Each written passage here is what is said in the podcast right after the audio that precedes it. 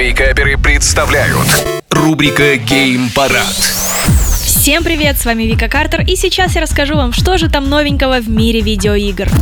LEGO Star Wars Skywalker Saga стала первой игрой от студии ти ти Games за последние три года, и сейчас она показывает отличные результаты в Steam. В пике в игре находилось свыше восемьдесят две тысячи игроков, и в ближайшую неделю этот показатель должен еще вырасти. Выход этой части LEGO игры состоялся пятого апреля. Игра достигла первого места в недельном розничном чарте Великобритании, сместив Kirby и Forgotten Land.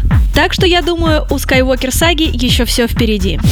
А вот Battlefield не может порадовать нас такими успехами. одиннадцатого апреля двадцать второго года онлайн в Battlefield двадцать сорок два составил девятьсот семьдесят девять человек по данным сервиса Steam's Charts. Показатель впервые опустился ниже тысячи игроков с момента релиза шутера в ноябре двадцать первого года.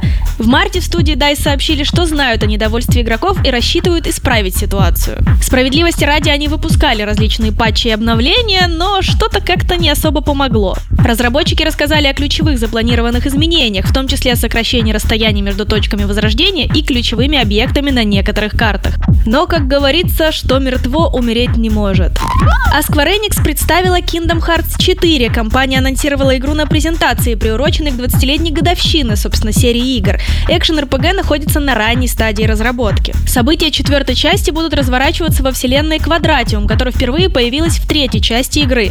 Дата релиза и список платформ, на которых выйдет игра, пока неизвестны.